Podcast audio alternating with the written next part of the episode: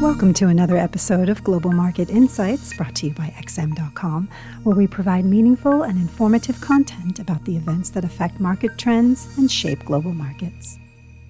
It's Monday, the fifteenth of June, twenty twenty, and you're listening to the Daily Market Comment Podcast by Raffi Boyadjian. I'm Maria Pachardiz. Thanks for joining us at X M dot com. The unstoppable risk rally that's pushed global stocks close to erasing their virus-led losses is in danger of faltering as fears of a second wave of infections intensify. Several states in America have seen a large increase in the number of daily virus cases over the past week, with a surge in hospitalizations, while some cities like Beijing and Tokyo have reported a spike in new cases in recent days.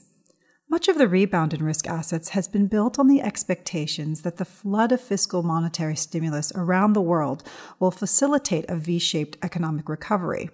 But while there is no threat to the stimulus taps being turned off, if anything, financial assistance is on the rise, with even fiscally prudent nations like Germany abandoning their fiscal discipline, there's a growing risk that authorities may press the pause button on the lockdown easings. Beijing has already placed areas at the heart of the latest outbreak under lockdown, and although it doesn't look very likely that U S states are willing to do the same, at the very least, the rising concerns of a second wave will prevent social distancing rules from being completely abandoned anytime soon, hindering prospects of a full recovery. The souring of risk sentiment weighed heavily on the Nikkei two twenty-five, and European shares opened about two point five percent lower on Monday. Wall Street also looks set to undo Friday's gains, as futures were pointing to a three percent drop for the Dow Jones. The Australian dollar was the biggest casualty of today's risk-off moves, plunging by about one percent as investors finally began to question the likelihood of a strong recovery out of the virus crisis. Still, in the bigger picture, the latest pullback for the Aussie, widely considered as a proxy for risk trades, appears to be nothing more than a long overdue correction, and it may be too soon to predict an end to its two-and-a-half-month rally. The other commodity dollars, the Kiwi and the Loonie, were also down against their U S counterpart, with commodities like oil and copper taking a battering since Thursday. But the safe havens, the yen and Swiss franc, still managed to outperform the mighty U S dollar, which stood flat against a basket of currencies on Monday. Ongoing protests over racial inequality and second-wave worries may be holding the dollar back, especially versus currencies like the euro, which has seen a shift in sentiment after the E U put forward a large stimulus plan.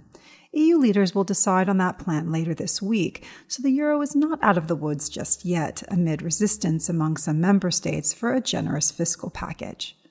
Gold, meanwhile, was last trading zero point six percent lower, holding within its recent range, even as the greenback appeared to lose some steam, which perhaps is an indication that this risk-off episode may be nothing more than temporary market jitters. The pound briefly dipped below the one dollar twenty-five level on Monday before regaining some ground as worries about a no-deal Brexit continue to haunt the currency. Britain formally ruled out requesting an extension to the transition period on Friday, which means U K and E U negotiators have just six months to reach a post-Brexit trade deal. Prime Minister Boris Johnson reportedly wants a deal to be done by autumn at the latest, and is due to hold a video conference with top E U officials at twelve thirty G M T to break the deadlock in the talks. If no progress is made, the pound is poised to tumble again as on top of the virus crisis, exiting the E U single market without any trading agreements could be cataclysmic for the U K economy.